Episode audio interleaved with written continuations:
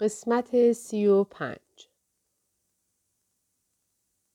آیرم به نشانه نه اسایش را به زمین زد و گفت خانم چرا از اون مرتیکه بی سواد نمی‌گویید که همه را بیچاره کرد؟ من چرا باید آواره و زندانی فرنگ باشم؟ او بود. ما چه کاره بودیم؟ ایران از کیفش گزارش های نظمیه با امضای آیرم را بیرون آورد و پرت کرد طرفش و گفت اینا چیه؟ این گزارش ها؟ حرفای اون وردسته چی؟ اون مرتی که پزشک دروغی؟ آیرم ادامه داد. شما از خانواده محترمی هستید. به حرفای آن لومپن مشهدی استناد می کنید. شنیدم دارش زدند. باید این کار را می کردند. ایران گفت من دارش زدم. من تو را هم به دار می کشم. توی پدر سوخته رو. آیرم صدای ریزش را بلند کرد و گفت دستور می دهم پلیس بیرونت بیاندازد. ساکت شو. این همه راه آمده ای که مثل پیرزنها جیغ بزنی؟ ایران بلند شد و گفت مرتیکه می‌دونم چرا با پاپا دشمن بودی. اون مرد بود تو یه بدبخت خواجه ای. ولی میکشمت. همونطور که سردار رو کشتی. میکشمت. آیرن به آلمانی به پیشخدمتش دستوری می‌داد که ایران پلیس را از آن میان میشنید. پس با خشم گفت گذشت اون موقع که مردم رو می‌دادی دست اس اس بدبخت. از حالا به بعد هیچ شبی آرام نخواب. چون همین شبا سکشت می‌کنم مثل سگ. و راه افتاد به طرف در و فریاد آیرم را شنید که با صدای زنان پلیس پلیس می‌کرد. سه روز بعد ایران در حالی که میزبانش او را مشایعت می‌کرد سوار بر قطار شد و به بن رفت و دو روز بعد راهی پاریس شد. در تمام راه یادآوری قیافه آیرم و لرزه‌ای که بر تنش افتاد لبخندی به لبش می آورد. بیست روز بعد تلگرامی در تهران به منوچهر تیمورتاش رسید با این مضمون. حضرت عجل را دست عجل برد. آدرس تازه من این است. ایران منوچهر می دانست که پول خواهرش تمام شده و باید برای او پول بفرستد. فریاد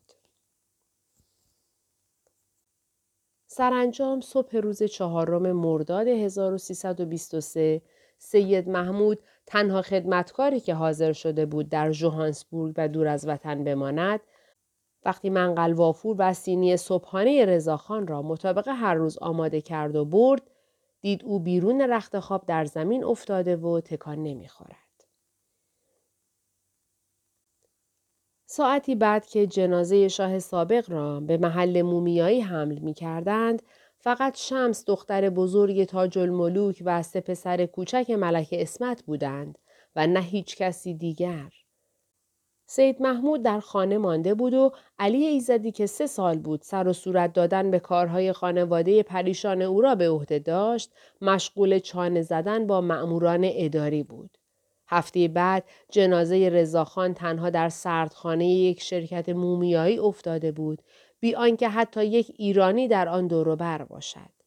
همچنان که جنازه تیمورتاش ده سال پیش از آن در امامزاده عبدالله بود و کسی از ترس جرأت دفن آن را نداشت. مرگی چنین محجور و بیشکوه را کسی برای رضاخان پیش بینی نمی کرد. به پایان نمایشنامه تراژیک میمانست. گرچه برای بسیاری تراژدی نبود. در آن زمان حتی خانواده او نیز از هم گسیخته بودند. سه فرزند را که با آن تشریفات و وسواس زن و شوهر داده بود عملا عقلهایشان گسسته بود. املاکی را که با آن خشونت قصب کرده بود در اختیار مالکان پیشین و زارعان آن قرار گرفته بود. هیچ کس در ایران نامی از او به نیکی نمی برد. طرفدارانش نیز ترجیح می‌دادند برای حفظ آبرو از کارهایش انتقاد کنند.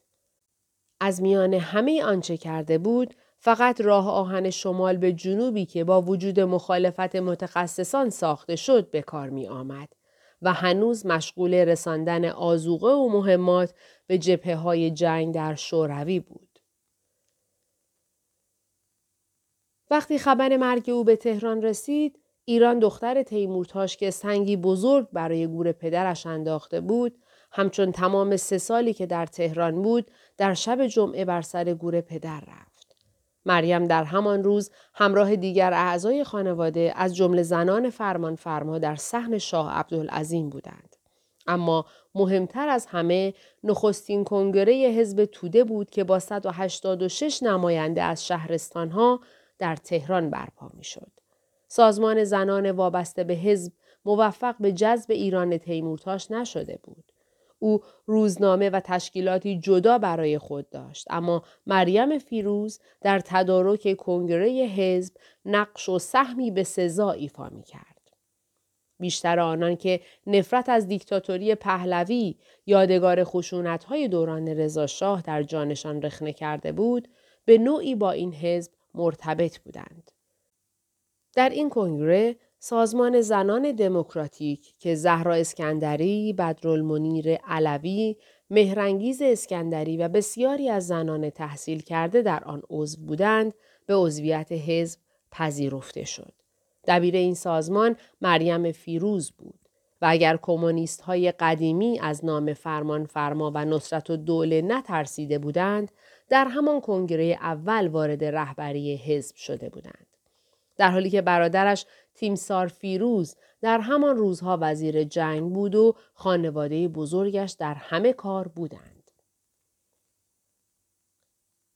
در همین زمان دنیا در کاری بزرگ بود. در فاصله کوتاه چندین حادثه اتفاق افتاد که بر سرنوشت آینده زمین اثر گذاشت. چرچیل در انتخابات انگلستان باخت و یک عضو حزب چپرو کارگر به جای او در جشن پایان جنگ جهانی شرکت کرد. روزولت درگذشت و معاون تندرو او به جایش نشست. ترومن علا رقم توصیه انشتین بمب اتمی بر ژاپن انداخت. دنیا گویی در یک سال زیر و رو شد. در تهران به جهت درگیری جناهای مختلف سیاسی در مجلس و بلا تکلیف بودن انگلیسی ها و آمریکایی ها صدرالاشرف به نخست وزیری رسید. وقتی این وسیع فرمان فرما با آن قد باریک و بلند و سخن گفتن آخوندوار مجلس جشن پایان جنگ را آراست آنها که خود را مستحقتر به صدارت می دانستند خون می خوردند. وسوق و دوله، معتمن الملک، مخبر و سلطنه، حکیم الملک، مصدق، قوام السلطنه و بسیاری از رجال زنده بودند و هر کس برگزاری چنین آینی را حق خود می دانست. اما از میان مدعیان صدارت کسی نبود که آغاز دوران تازه را دریابد و تحلیلی روشن برای آینده داشته باشد مگر قوام السلطنه. او گویی از دوران جنگ جهانی اول این حادثه را پیش بینی کرده و ورود آمریکا به صحنه قدرت جهانی و افول قدرت اروپا را گمانه زده بود. اینک لشکری از جوانان تحصیل کرده در کنار خود داشت که مزفر فیروز در بین آنها از همه پرشورتر بود. قوام سلطنه که خود فرزندی نداشت از گروه هشت نفری دامادان برادرش وسوق و دوله بهره می برد و می توانست مطمئن باشد که کسانی مانند مصدق و مستشار و دوله صادق و معتمن الملک ملیگرایانی که به جهت حفظ وجاهت ملی خود با انگلیسی ها در تضاد بودند هم در پنهان دل با او دارند. جز این مزفر فیروز و عباس اسکندری او را مطمئن می کردند که طرفداران شوروی را نیز با جناب اشرف پیوند می دهند. حزب توده که با ورود کامبخش به صحنه آشکارا خود را به شوروی چسبانده بود هنگامی که استالین با اعزام کافتارادزه کوشید تا امتیاز نفت شمال ایران را به دست آورد آبروی خود را در این کار به معامله گذاشت. از چشم استالین که با مقاومت دلیرانه ارتش تحت فرماندهیش و به زانو درآوردن ارتش هیتلر عملا متفقین را برنده جنگ کرده بود، این آخرین فرصت برای گسترش نفوذ خود رو به خلیج فارس بود. قرار داشتن ساعد در مقام صدارت مسکو را به این فکر انداخت که تهران هم مساعد است. ساعد از همه رجال ایران شوروی شناستر بود و از لنین تا مالنکوف تمام سران حکومت شوراها را می شناخت و در حقیقت با ابراز تمایل زمینی استالین به صدارت رسیده بود. اما طرفداران احساس خطر کرده انگلیس به شدت در مقام باجخواهی استالین ایستاده بودند و به تندترین وضعیت ها می تا نشان دهند که با ایران که در جنوبش منافع حیاتی انگلستان خوابیده شوخی نمی‌توان کرد. و در زمانی که حزب توده به اشاره سفارت شوروی همه نیروی خود را به خیابان ریخته و فریاد مرگ بر ساعد سر داده بود، دکتر مصدق با ارائه طرحی در مجلس راه را بست.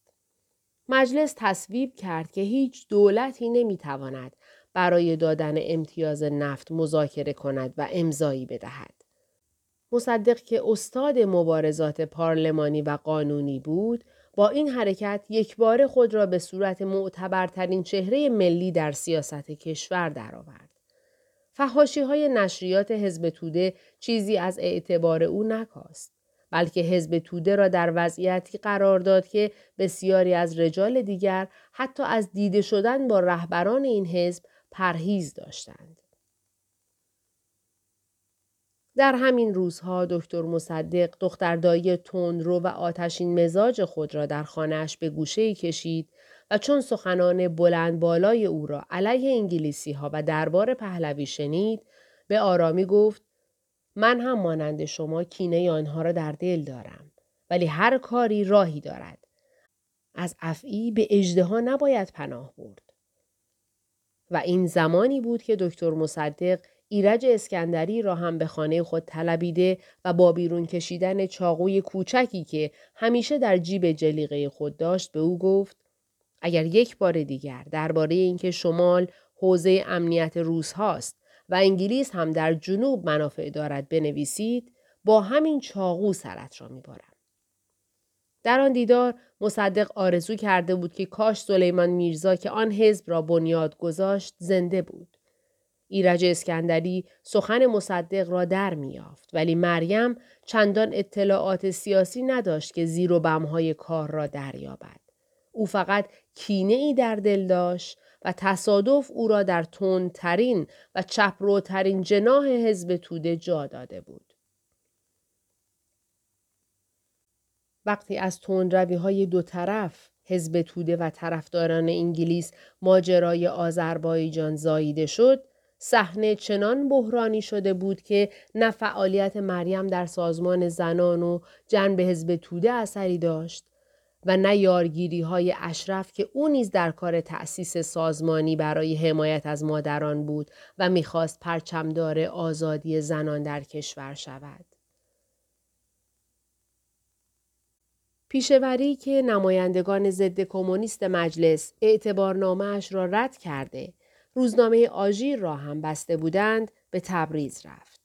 او چندی بعد با اشاره قلیوف رئیس جمهوری آذربایجان شوروی از نزدیکان استالین اعلام تأسیس فرقه کرد که در نهایت مقصودش جدا کردن آذربایجان از ایران بود. این حادثه در زمانی که نیروهای ارتش سرخ در ایران مانده بودند و برخلاف تعهد استالین از رفتن سر باز می زدند، موضوع ایران را به عنوان اولین و مهمترین درگیری متفقین سابق پس از جنگ جهانی و به نوشته تحلیلگران عامل ایجاد جنگ جهانی سوم به جهانیان معرفی می کرد. دولت ها سقوط کردند و توپ در زمین قوام و سلطنه افتاد که مرد میدان بود و جز شاه و خواهرش اشرف همه کس را پشتیبان داشت. شاه که به اندازه کافی از قوام و سلطنه متنفر بود با اضافه شدن مزفر فیروز به ترکیب او تنفرش بیشتر شده و هر روز با سفیر تازه آمریکا به تنیس می‌رفت و نارضایتی خود را بیان می کرد و از همان طریق در میافت که نمی‌تواند قوام را که قول داده ماجرای آذربایجان و کردستان و خروج ارتش سرخ را حل کند از صحنه برکند. خانواده فرمانفرما کابینه قوام را از آن خود می دانستند و همه جا با تمام نیرو پشتش ایستاده بودند. املاک وسیع آنها در آذربایجان و کرمانشاه و کردستان قدرتی در اختیارشان می نهاد و آنها را مستقیما در داستان فرقه دموکرات ترگیر می کرد. مزفر فیروز مشیر و مشار و معاون قوام السلطنه بود و رابط او با حزب توده و روزها. محمد ولی میرزا بزرگ خانواده نیز در کنار جناب اشرف بود. محمد حسین میرزا، تیمسار فیروز، همه کاره فارس و داستان به همینجا پایان نمی گرفت. مزفر فیروز از طریق همسرش با هدایت ها مربوط بود و دو سرلشکری که در ابتدای سال 24 به سرتیپی رسیدند رزمارا و عبدالله هدایت از همین طریق با او مربوط بودند. آنها از باسوادترین و کارازموده ترین امیران ارتش به حساب می آمدند و به زودی در مقابل باند انگلیسی ارتش به سرکردگی عرفه صف می آراستند. مزفر از طریق مریم و باند کامبخش که بر سازمان افسری حزب توده تسلط داشت کاری بسیار حساس را به سامان رساند. خسرو روزبه و سرهنگ سیامک به سوی رزمارا متمایل شدند و مزفر رزمارا را به جناب اشرف معرفی کرد. قوام دنبال افسران ضد درباری و ضد انگلیسی میگشت. رزمارا به آرزو رسید و رئیس ستاد ارتش شد. اما کار مهمتر مزفر فیروز در رساندن قوام السلطنه به مسکو و گذاشتن دست او در دستهای استالین بود. آنها توانستند بر زیاده روی استالین که خود را از ابرقدرت عالم می‌دید و تا آن زمان هرچه خواسته به دست آورده بود مهار بزنند. دستور خروج نیروهای شوروی و رها کردن فرقه دموکرات را از او بگیرند و در مقابل حاضر شوند که قرارداد مشارکت در نفت شمال را به شرط تصویب در مجلس امضا کنند. سال 1325 سختترین سال سلطنت شاه شد. ترکیب قوام السلطنه و مزفر فیروز دربار را چنان در تنگنا انداخته بود که عملا جز والیبال و تنیس و اسب سواری و زاری برای راضی کردن فوزیه به بازگشت به ایران کاری برای شاه نمانده بود. قوام که می‌دانست مسامحه طرفداران انگلیسی با او بعد از پایان کار آذربایجان به اتمام می رسد، با اعلام برگزاری انتخابات دوره پانزدهم قصد داشت تا مجلس را که باید قرارداد مشارکت نفتی با روزها را رد می کرد، از کسانی پر کند که او را همچنان بر سر کار نگه دارند. شاه که احساس می کرد قوام السلطنه به دستیاری مزفر و رزمارا همان راهی را می رود که پدرش در مبارزه با احمد شاه طی کرده بود به هر در می‌زد. در چنین دورانی لازم بود اشرف نیز به مدد آید. او که آن دو سال را بیشتر با احمد شفیق شوهر جذاب و فریبندهش در این سو آن سوی جهان میگذراند به محض برگشت به تهران برای قوام السلطنه پیام گله آمیزی فرستاد که چرا به فرودگاه نیامده است. قوام که از شیطنت های دختر رضا شاه خبر داشت و او را با ارزه تر از برادرش می‌دید، کارتی برایش فرستاد و وعده داد اسرانه با او بخورد و این ملاقات باید دور از چشم مزفر فیروز صورت می گرفت. چند دقیقه بعد از حضور قوام در کاخ اشرف هیچ کس در سالن نبود و قوام با دختر رضاخان سردار سپه وزیر جنگ سابقش تنها مانده بود. کسی از این دیدار چیزی نمی‌داند. اینقدر هست که همان شب قوام به برادرزادش محمد قوام که رئیس دفتر و محرمش بود گفت امان از این حسادتهای زنانه. این دختره با وجود که از برادرش باهوشتر است و بیشتر به پدر شباهت می‌برد ولی پر از حسادت زنانه است. و همان شب از خانم اشرف و سلطنه همسرش خواست که فعلا کمتر با بطول خانم مادر مریم که از دوستان قدیمش بود دیدار کند.